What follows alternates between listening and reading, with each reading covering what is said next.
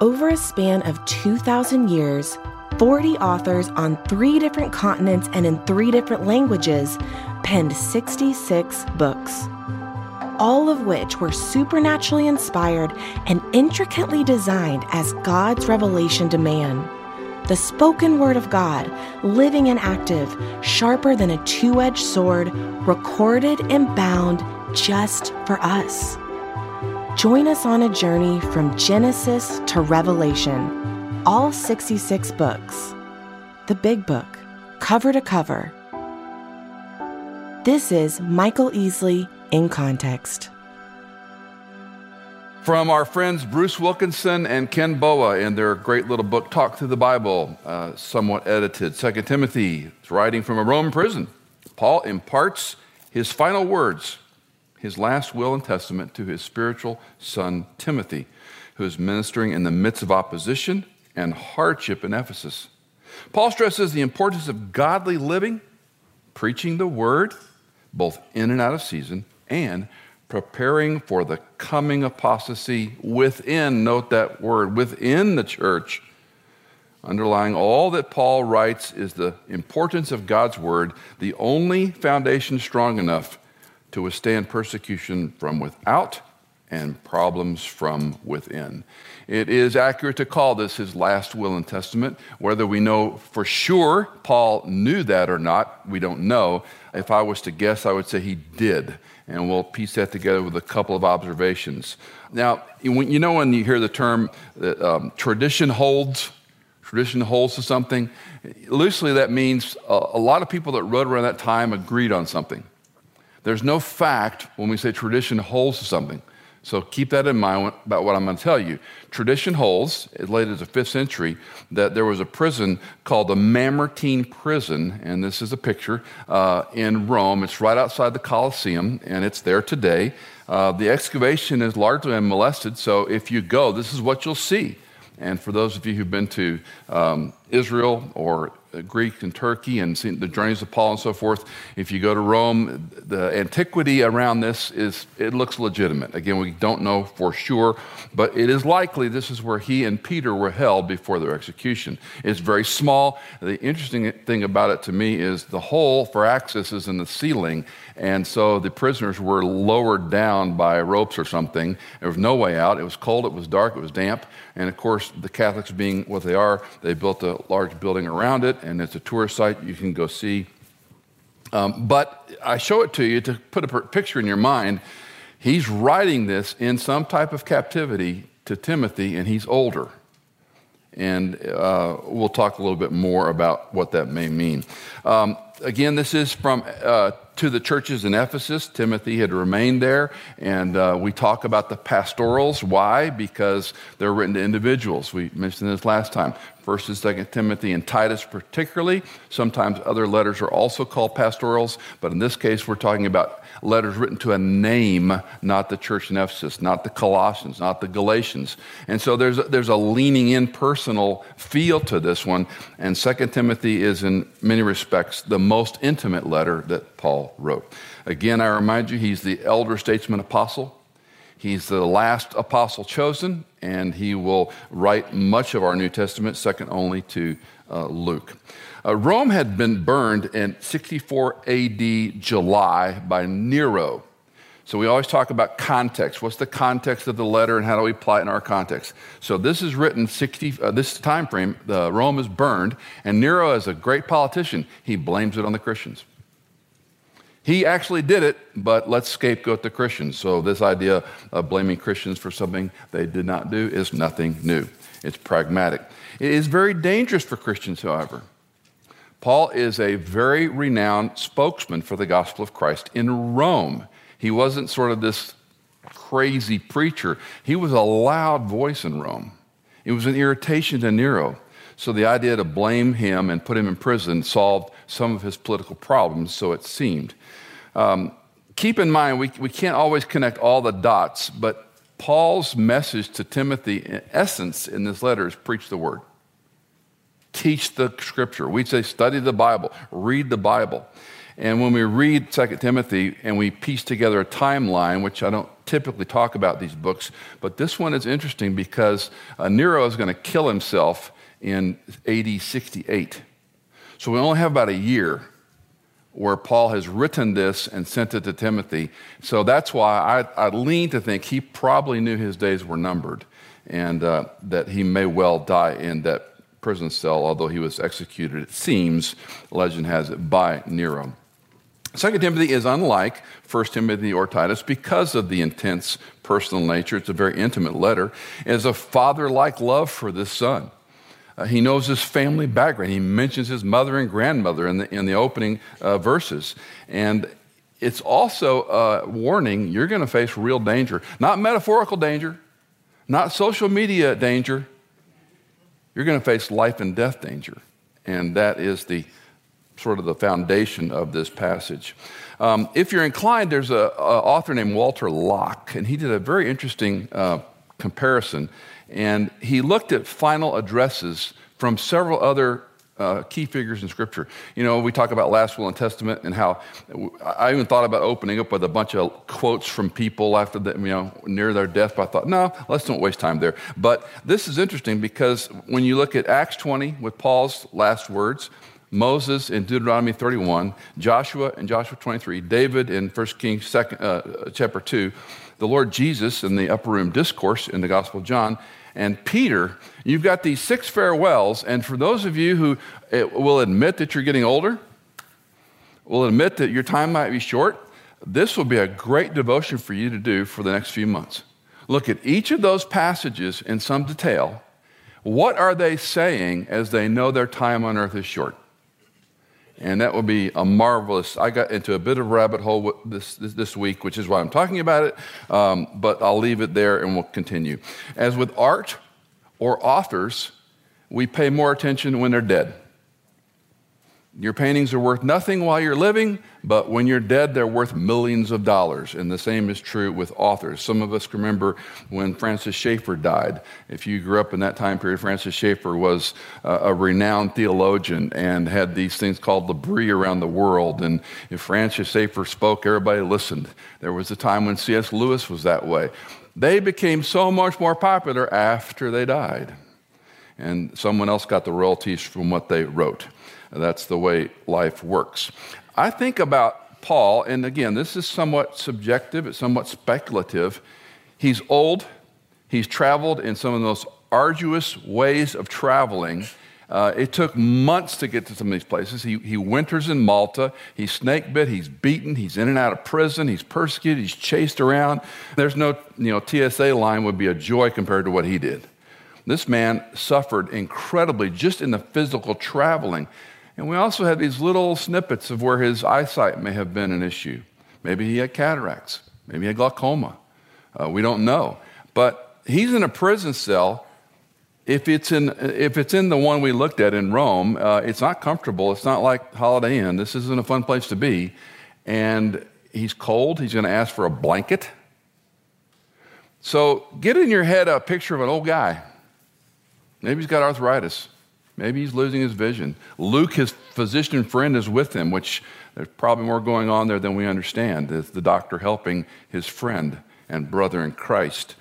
But when, when I read through these letters that Paul wrote again and again and again, uh, I, I conclude this. He's, he's ex- exhorting Timothy as a last will and testament. He's giving him a theological inheritance and a priceless estate. I'm leaving you the two most important things I can leave you a theological inheritance and an eternal, an eternal estate. And I want you to use them for good. When uh, we get older and you go through financial planning, uh, there's good things to do with your will. Maybe you have college funds for your grandchildren if you're thinking that way. Um, I'm going to give you a theological inheritance and a priceless estate for you to handle, Timothy. So get this elder, statesman, apostle, chosen by Jesus Christ, saw Jesus in an unusual way, performed some of the works of Jesus, was given a message to take the gospel to the Gentiles, way more difficult than the other apostles, as far as we know. And now, as he's fading from this life to eternal life, His biggest concern is here's a theological inheritance I want you to understand. It's a priceless estate, and I'm handing it to you to handle. It's a clear, it's a candid letter, but it's also a difficult letter. Let's look at chapter 1, verses 2 to 5. To Timothy, my beloved son, grace, mercy, and peace from God our Father and Christ Jesus our Lord. I thank God, whom I serve with a clear conscience. Just stop for a second there. Can any of us say, I do what I do with a clear conscience? Oh, my word. many of you are in the medical profession, many of you financial, many of you are in, in the world of music and art. Um, that's another good lesson slash prayer this week. Give me a clear conscience in what I'm doing. I serve God with a clear conscience in the way my forefathers did as I constantly remind, remember you in my prayers night and day, longing to see you, even as I recall your tears, so that I may be filled with joy. The, the, the endearing, he doesn't write this way. He, think of Romans and the theological diatribes and the interlocutor in 1 Corinthians, the corrective nature. Yes, he's loving in this, he can be nourishing and encouraging, but this is pretty intimate. Verse 5 I am mindful of the sincere faith within you. I love this, which first dwelt in your grandmother Lois and in your mother Eunice. And I'm sure that it is in you as well. Um, grandparents, never underestimate the power of your faith and prayer for your grandchildren one of the mysteries of this life. Um, you know, growing up, you, you have a love hate with your parents. Maybe in the end, you love them a lot, but that grandparent grandchild thing is just a unique relationship. And don't underestimate grandma, grandpa, your prayers for your grandchildren, yet unborn. And Paul acknowledges your grandmother and your mother got it, and you were reared with it, Timothy. So this intimacy comes through. But it's a real and present danger. Verse 8 of chapter 1 Therefore, do not be ashamed of the testimony of our Lord or of me, his prisoner. But join with me in suffering for the gospel according to the power of God. Can I say here another cheery Paul the Apostle message? Join me in suffering. Consider your calling Consider your heritage. Consider the family you were raised. Consider what you were taught by your mother and grandmother. Consider what they believed. Don't be ashamed of the gospel, Timothy, and join me in suffering. This is not an invitation most want. How often have I referred to Paul's, uh, Ananias' comment where Jesus is telling him to go to him and help him? He's blind, and have you heard about this guy? I love the interaction. Do you know what he's done? And finally, he says, Go, for I will show him how much he will suffer for my name's sake. Oh, that's a real cheery message. Your life's going to be difficult and stink and hardship, and you're going to be snake bit. You're going to be beaten in and out of jail most of your ministry years. Um, and now he's telling the younger Timothy there's a theological inheritance and an eternal uh, estate I'm giving you. And it can be hard. It can be hard because the world, the flesh, and the devil don't like what you and I are sharing. Uh, this isn't merely a buckle up and bow up and muscle in and be more disciplined as a Christian. Some of us are wired that way, and it's easy. Let's set a goal. Let's do some things. And those are important. But this is reliance upon the gospel and upon God's Spirit to move in people's life when it's dangerous, when it's difficult, and it's unusual. I, I, whenever I read about being ashamed of the gospel, uh, there a number of people pop into my mind. One of them is Bill Howard. Some of you all know Bill Howard here in Middle Tennessee. Bill Howard uh, probably has shared Christ more effectively with more men and women than anyone I know in Middle Tennessee. Uh, many people have come to Christ in Tennessee in the past 20 years or so, Bill Howard was somewhere in there telling them about the Lord. Uh, Jim Traficant is a friend in Northern Virginia. I listen to Jim on the phone and I go, I wish I could be more like him. I wish I shared the gospel as fluidly as he does. And he gets on to Michael, Michael, I had lunch with this three star general. He's so close to the kingdom, man. He's going to come to the kingdom. I know he is. And I'm like, and then Spencer and Barbara Brand.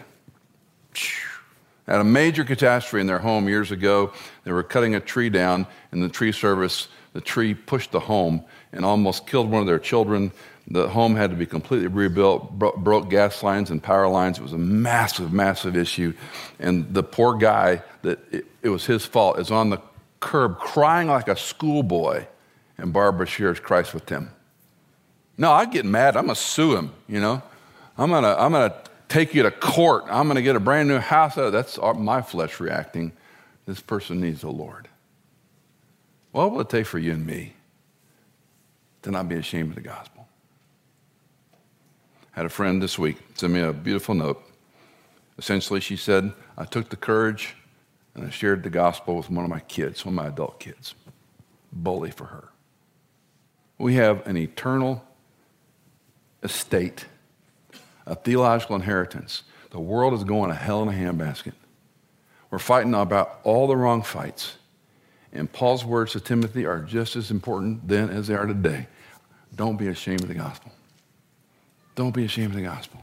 He says it in many of his letters. But now, on the edge of his life and death, he's saying, Join me in suffering for the gospel according to the power of God. You don't do it in your flesh, you lean on the power of God. Again, this is not a transactional uh, conversation. This isn't persuading people to believe. It's explaining it clearly that he lived, he died, he was buried, he came back from the dead. He paid for your sin and mine in our place, on our behalf, instead of us. And any who put their trust in Christ and Christ alone are given the assurance of salvation, the forgiveness of sins, and begin a new life with Him. The transactional decision is left with the individual, not, not you as a salesperson. It's the strangest transaction on the planet. And there's no downside to anybody. There's no net loss except I'm ashamed, I'm embarrassed, I don't know how. I don't know all the answers, Michael. I don't know how to talk about the Bible like you do. Good. You're better off. Just clearly explain the story. When I read these passages, my mind goes to all the people that God puts in my path. And they're all, you know, the illustration of low hanging fruit, right? This was a person that were ready for the gospel. And I always tease the Lord. I'm convinced God has a sense of humor. Because I get these rock hard pieces of fruit at the top of the tree that have been there for four seasons. And these are the people that I get in my life. And, and they, I mean, they're smart and they know everything. And I'm like, yeah, let's talk about this. My friend who died just a few weeks ago, um, retired physician, we had become close friends. And we would spar about theology. He didn't believe in miracles. He didn't believe in the Bible was without error. He had some crazy views, but he loved talking to me. And we spent a Thursday together uh, talking about miracles, and I use all the best apologetics I know how to use about, well, do you believe in any miracle? Did, did Jesus turn water to wine? Did he heal a blind man's eyes? Did he make, uh, John 9, a set of new eyes? Did he cure his, uh, uh Peter's mother in law? Any of those miracles, can you explain them away? Yeah, you can explain them all away medically. I said, okay, what about Jesus being raised from the dead? Well, there you got me. All right, let's start there then. That's a good place to start. I like that. You, you, that's a possible miracle. He wasn't just in a coma for a while or something. Yeah. That was Thursday. He died Sunday night. What a ashamed. I'm heartbroken. I don't know where he is. I don't know where he is. If you can cry for somebody who's lost, I'm concerned about your heart. We are such an I, me, my culture. It's all about me. No, it's about the people that you know that don't know the Savior. And the old man Paul is in a prison cell, hoping against hope as younger Timothy gets it. Here's a theological inheritance. Here's an eternal estate. It's called the gospel, and I'm giving it to you. And we're going to see in a moment the passage. I'm going to hand it to you. What will you do with it? Yeah, you might suffer. I think, you know, I analyze my own life. You have to analyze yours. What am I ashamed of? What am I afraid of?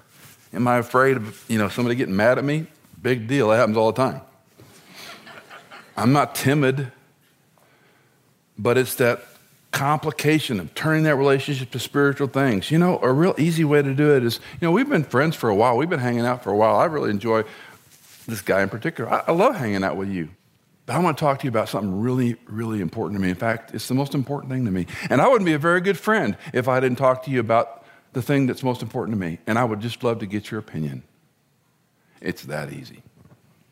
It's that easy. Eh, you got to be careful at work. You got to be careful where, when, and why, all that stuff. Get over it.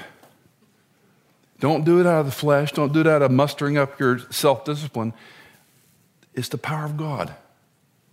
You're leaning on Him to throw the three point. You don't have to do that every time, He can do it. You and I are just the delivery service. Verse 11, chapter 1 For which I was appointed a preacher and an apostle and a teacher. For this reason I also suffer these things, but I am not ashamed. For I know whom I have believed, and am convinced that he is able to guard that which I have entrusted to him until that day. The prior verse, uh, he was appointed a preacher, an apostle, and a teacher. And again, this was a rabbit hole for me this week. Think about the differentiation of those terms. He could have just said he was an apostle. I'm a preacher, I'm an apostle, I'm a teacher, because each one has a different emphasis at a different time. There are times he speaks as an apostolic authority. There are times he's preaching, he's exhorting, he's calling someone out, we might say. And there's a time he's teaching.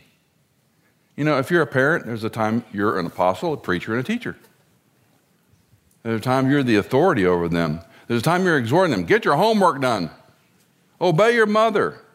What father in this room hasn't sat in your comfortable chair at home and said things like I have? Are you arguing with your mother? When you argue with your mother, you're arguing with me too. Do you really want to argue with me? What do you need to say to your mother? I, this is the greatest parenting technique, and you don't have to even get out of your chair. It's a wonderful lazy man's parenting technique. Are you arguing with your mother? Your mother and I are one. That's exhortation, right? That's preaching. And there's time we're teaching. Let me show you something. Whether it's homework or how to apply for a job or what you're looking for in a husband or a wife, don't want to overstate this, but I think it's fascinating. He says, I was appointed a preacher, an apostle, and teacher. There were different times I used those roles for the kingdom of God. For this reason, I suffer these things. I'm not ashamed. Wouldn't that be a great prayer for you to pray? I won't be ashamed anymore. I won't be ashamed anymore. I won't worry about the what if. Why? Because I know whom I have believed, and I am convinced that He is able to guard what I have entrusted to Him until that day. Some of us are old enough in this room to remember there's a hymn by that name. I know whom I have believed. 1883, written by a man named Daniel Webster Whittle. Um, the first two verses. I know not why God's wondrous grace to me he hath made known, nor why unworthily Christ in love redeemed me for his own. Let's go back for that just a second, please. The election predestination chosen theology in those four little lines is amazing. I know whom I believed in. To me, he hath made known why unworthy Christ in love redeemed me for his own? The refrain most may know. But I know whom I have believed and am persuaded that he is able to keep that which I've committed unto him against that day. And if we had time, we'd go through the whole hymn verse by verse and exposit it because he talks about salvation, he talks about the Holy Spirit's work, he talks about the difficulties of life, and the last refrain, the last verse is about eschatology hymn writers of a different time. We might know the hymn, but you probably don't know the man. He joined the war, the Civil War in 1861. He married his wife the night before he left for war.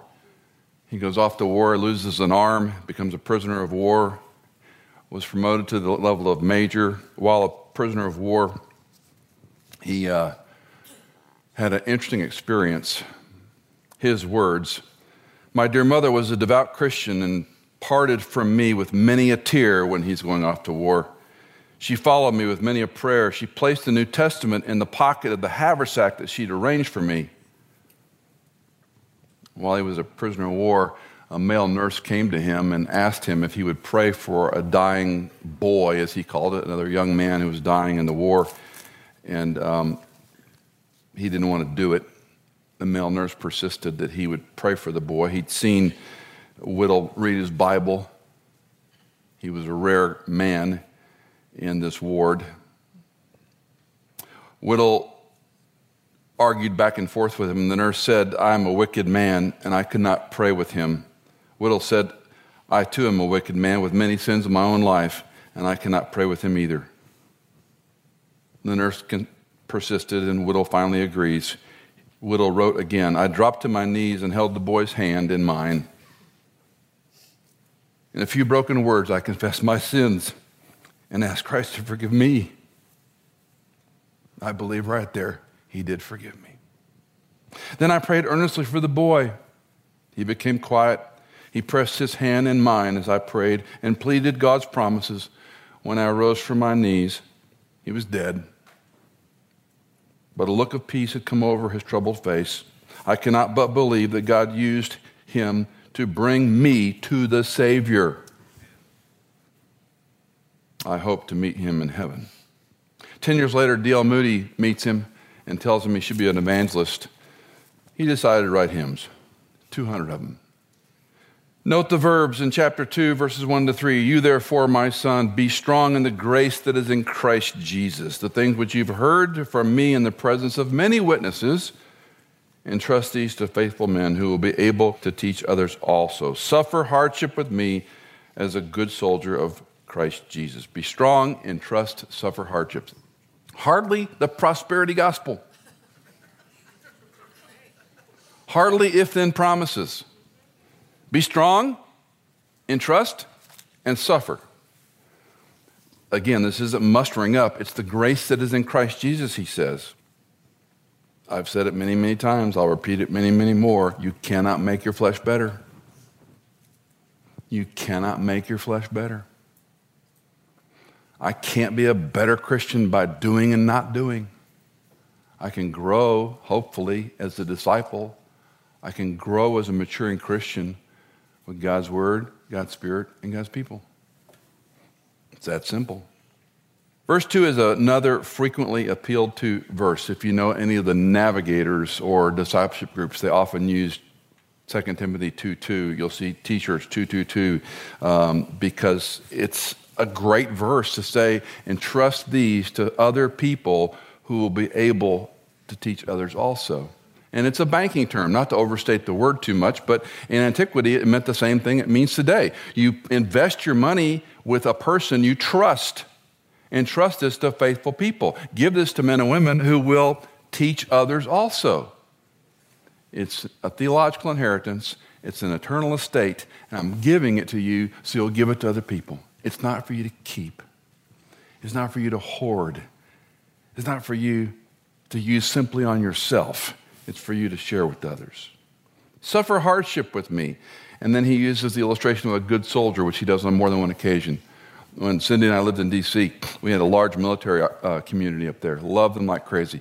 Uh, Christian men and women in uniform are some of the finest Christians on the planet.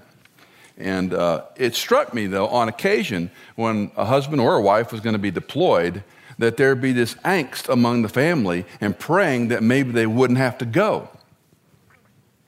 Now, I'm just a preacher, but I'm going, wait a minute, if you signed up for the Army, Air Force, Marines, Coast Guard, Navy, aren't you supposed to go when they tell you to go? Wasn't that sort of the, I mean, if you're a police officer and they say put on a bulletproof vest and take a pistol and go in the neighborhood, you know, no, I don't want to do that. That's dangerous. Well, that's what you signed up to do. So if you're going to be deployed, that would be a good thing, it seems to me. Now, I don't know much, but that seems like why you got in the military. And you know, there were some men and women that got in the military because they thought about a GI Bill, they thought about benefits, they thought about getting an education at the government's expense. But they forgot wait, the first and foremost reason I got in here was to defend the country and the Constitution. That's what I agreed to do. I don't mean to step on anybody's toes, but I scratch my head when people worry about, I don't want to be deployed. Well, then get out. The theological parallels are even more important. Suffer hardship with me like a good soldier. If God gave you a commission to do something, Timothy, and trust the faithful men who will be able to teach others also, that's what I want you to do. Verse 15, another very familiar verse if you grew up around Awana. Be diligent to present yourself a workman, approved, uh, excuse me, be diligent to present yourself to God as a workman who does not need to be ashamed, accurately handling the word of truth. And it was J. Dwight Pentecost who helped in the founding of that organization. He came up with the acrostic A W A N A. Approved workers are not ashamed. Approved workmen are not ashamed. You know, you will never waste time in this book. Never. Never.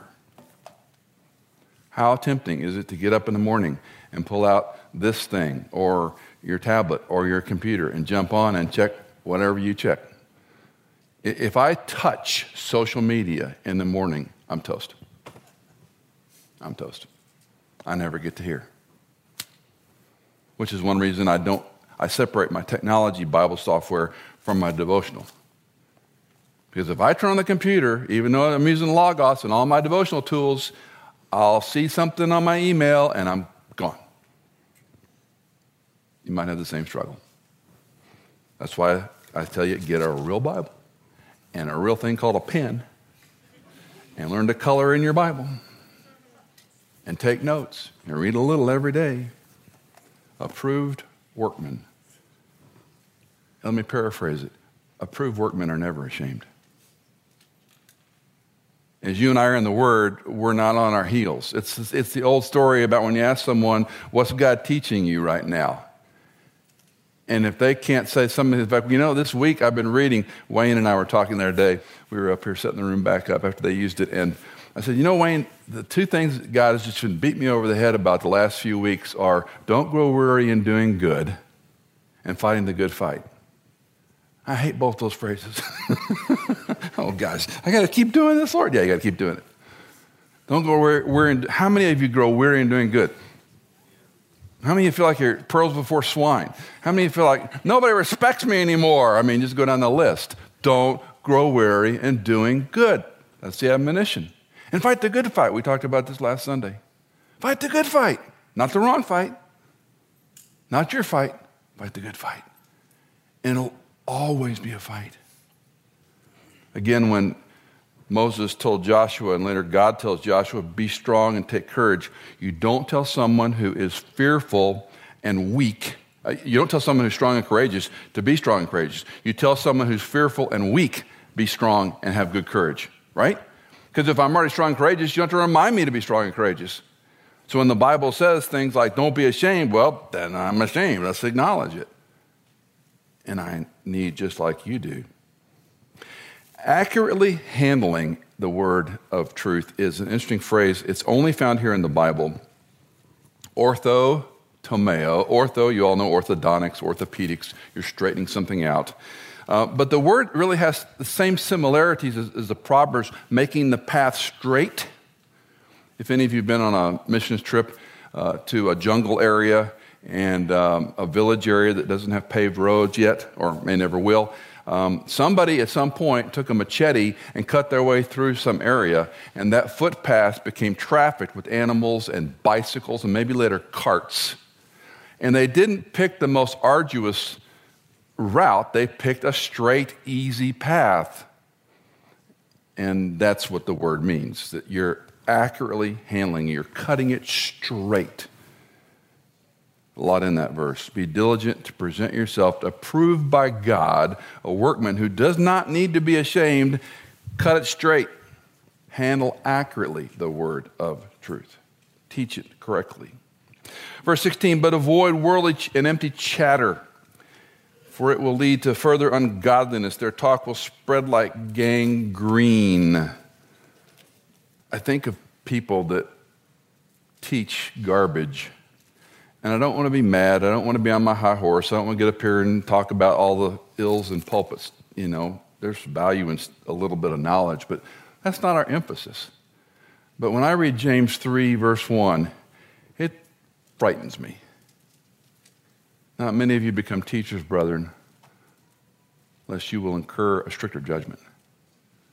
When I was a young preacher, that verse made me sweat literally. If you listen to me carefully, I use the word a lot the older I get seems. This seems to me. Now, I can be bulldogmatic and I can be dogmatic on certain things, but if I'm giving you an opinion, as I did talking about Paul and maybe his age and the beginning of this message, I, I can't be for sure. This is what legend says, but it's interesting color. It's just background, it's an illustration. It's not the same as the text. A friend of mine, um, Dave Gibson, some of the folks here know Dave from our Dallas Seminary days. He's a missionary, a pastor, east west, great guy. And he had on the header of his sermon notes uh, from, from John um, 12, 21, Sir, we would see Jesus. When the Greeks came, Sir, we would see Jesus. And true story, on the top of my header for many years is, What are you trying to do to these poor people? It's, it's almost cliche worldly, empty chatter, which will lead to further ungodliness. And it can be like gangrene. The word gang, for gangrene in Greek is essentially gangrene. It's a loan word we take from the Greek language, gangrenot, and bring it into English and slur it gangrene. It also meant cancer in antiquity. Their talk will spread like cancer. What a vivid picture. Next time you're in a small group, and uh, I hope this doesn't happen, but next time someone reads a verse and they say, What does this mean to you? Just go like this and say, I really don't care. I want to know what it means. Now, we can talk about how we apply it and how we understand it. I really don't care what you think it means to you. The scripture is a baseline. It is the foundation. This is what Paul's talking about. It's an eternal inheritance. It's a theological inheritance. It's God's word. He spoke and he did not stutter, as my professor often told us. And so our goal is to study to be approved by God, a workman, and I think we can say workwoman, a work person, not ashamed, because you're rooted and grounded on the text. Well, another cheery Pauline sermon coming verse 1 of chapter 3. But realize this that in the last days, difficult times will come. I love it. Again, I don't know how prosperity gospel people get away with what they say. And I'm more heartbroken of the hundreds of thousands of people who drink the Kool Aid. Paul says it's going to get hard, Timothy. For men and women will be, look at this list lovers of self, lovers of money, boastful, arrogant, revilers, disobedient to parents. Don't you, don't you often stop and say, wait a minute, how can all these other terrible sins somehow be like disobedient to parents? That, that never catch you. It always catches me. I mean, I disobeyed mom and dad, and that's like being you know, an adulterer or rapist? Yeah. Because there's a God ordained authority, and the way we obey authority is illustrative of the way we obey the authority. Ungrateful, unholy, unloving, irreconcilable, malicious gossips, without self control, brutal, haters of good. Verse 4 treacherous, reckless, conceited, lovers of pleasure rather than lovers of God. What an epitaph. Lovers of pleasure rather than lovers of God. Holding to a form of godliness, although they have denied its power Avoid such men as these. This is, could be written for today, couldn't it? Does that sound like our current contextual life in these two verses? This is what we're living in. Form of godliness is the one that grabs me. Um, we, we have identified God in our own image. Some of you have listened to the podcast, and Christopher Yuan's a dear friend we've had on a couple of times on In Context. And um, Christopher and I had this ongoing text thing all the time about where sexuality and LGBTQAI plus is going, and he's trying to kindly and truthfully defend the scriptures against the lies that are being fed within Christians who are moving into these areas and saying it's all okay. And you know, you don't want to be angry about it and scream and yell. You don't want to hate people that struggle with sin. That, that doesn't accomplish anything. Make, make you feel better, but doesn't do anything for the good of the gospel. Um, but this phrase, lovers of self rather than lovers of God, gives me a differentiation to think about. Do you love yourself more than you love God? You know, I have to say a lot of times, yes, I do. I like my full belly. I like my chair. I like my comfort. I like my house. My, do you have a cup of coffee? You have a cup that you use in the morning for coffee? Confession time. Do you have a cup that you use that you like for some silly reason? Now, when you travel and you go to a hotel and have styrofoam cup, isn't that like the most disgusting thing in the world? a styrofoam cup? I want my cup at my house. And you know what happened to my cup not long ago? You know exactly what happened. It broke. And I was, yeah, exactly. It's like trauma. I need to talk about shrink. I broke my coffee cup. You know how many I've been through trying to find a coffee cup? My wife got one of those Bluetooth ones. I don't want to plug something else in. Jiminy, I want my coffee cup. It's silly, but it's true. I love myself. My bed, my pillow, my coffee cup. My, my, my, my, my. And I know we have liberty. I'm not trying to be stupid here. Well, maybe I am. Um, but I want to ask you the question whether it's your sexual identity or your, the thing you love the most, do you love that more than God? And when you and I create God in our image, we're in dangerous territory. We're in heretical territory. We're in egregious ter- territory. We submit to the Word of God and to what Christ says about Himself, not how I feel about my Christianity. A friend of mine had one of his children, adult children, move in with um, their friend. And they, he's a very good man, very good husband, good father. And he met with this adult child and said, You know, look, you know what the word says, you know what mom and I think. You know this is wrong. We didn't raise you this way, all the things we would say. And this adult child said, Well, I've talked to Jesus and we have an agreement about this.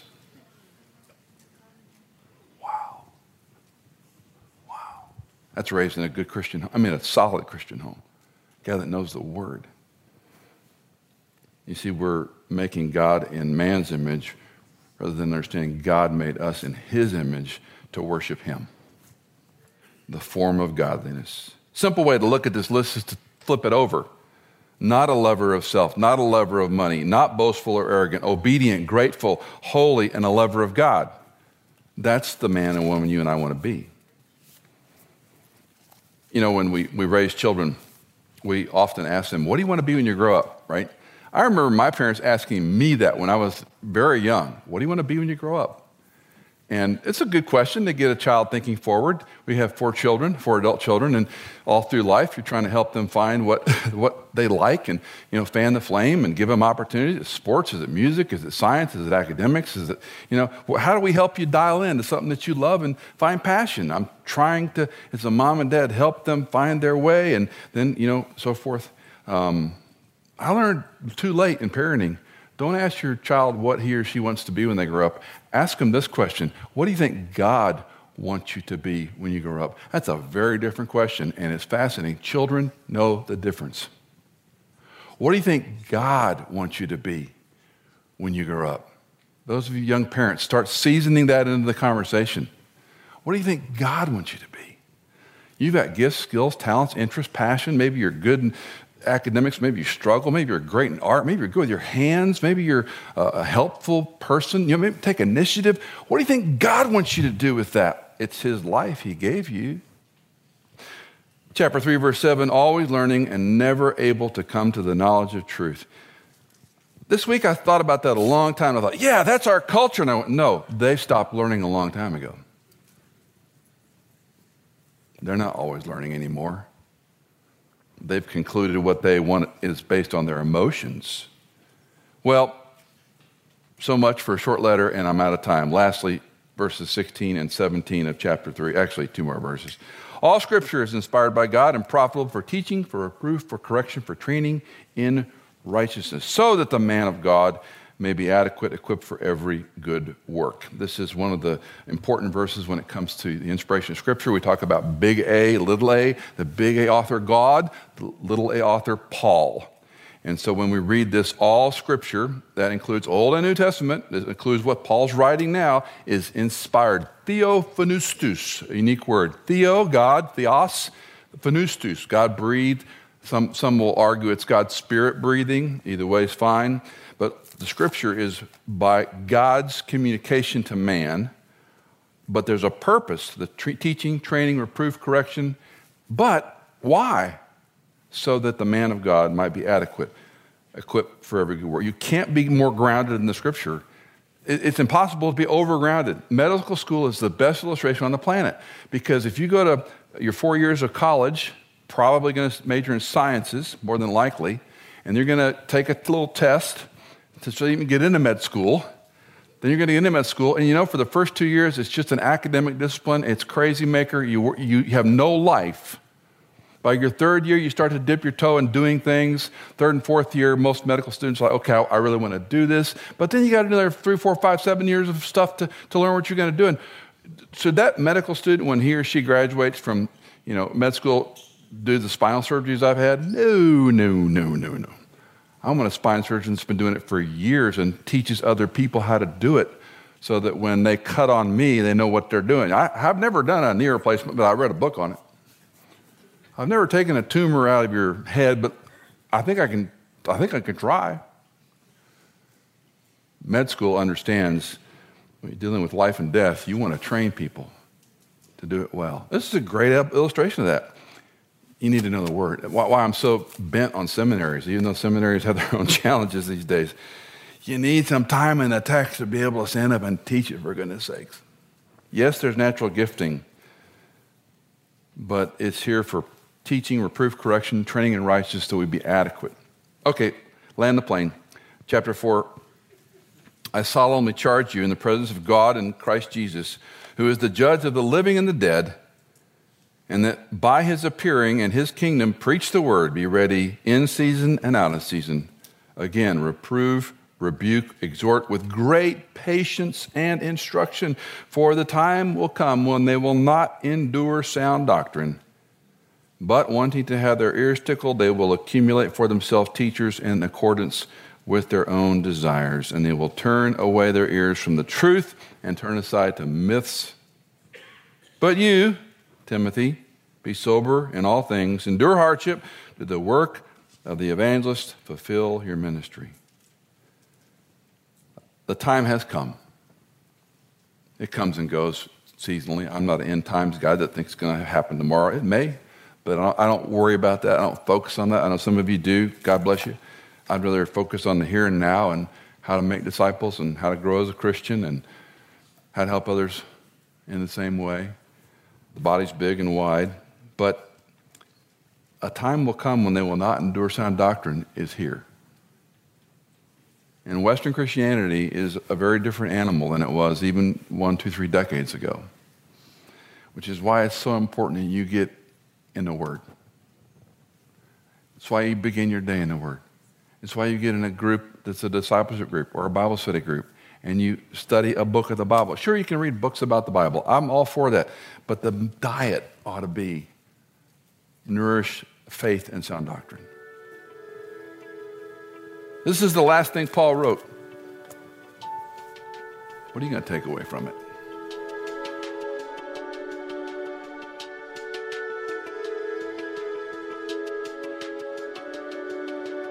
Did you know that In Context is fully funded by our listeners like you? If you are a regular listener, would you consider giving a one time or perhaps monthly donation? You can give at michaelincontext.com. In Context is produced by Hannah Seymour, mixed and mastered by Sonomorphic, and music composed by Chad Cates.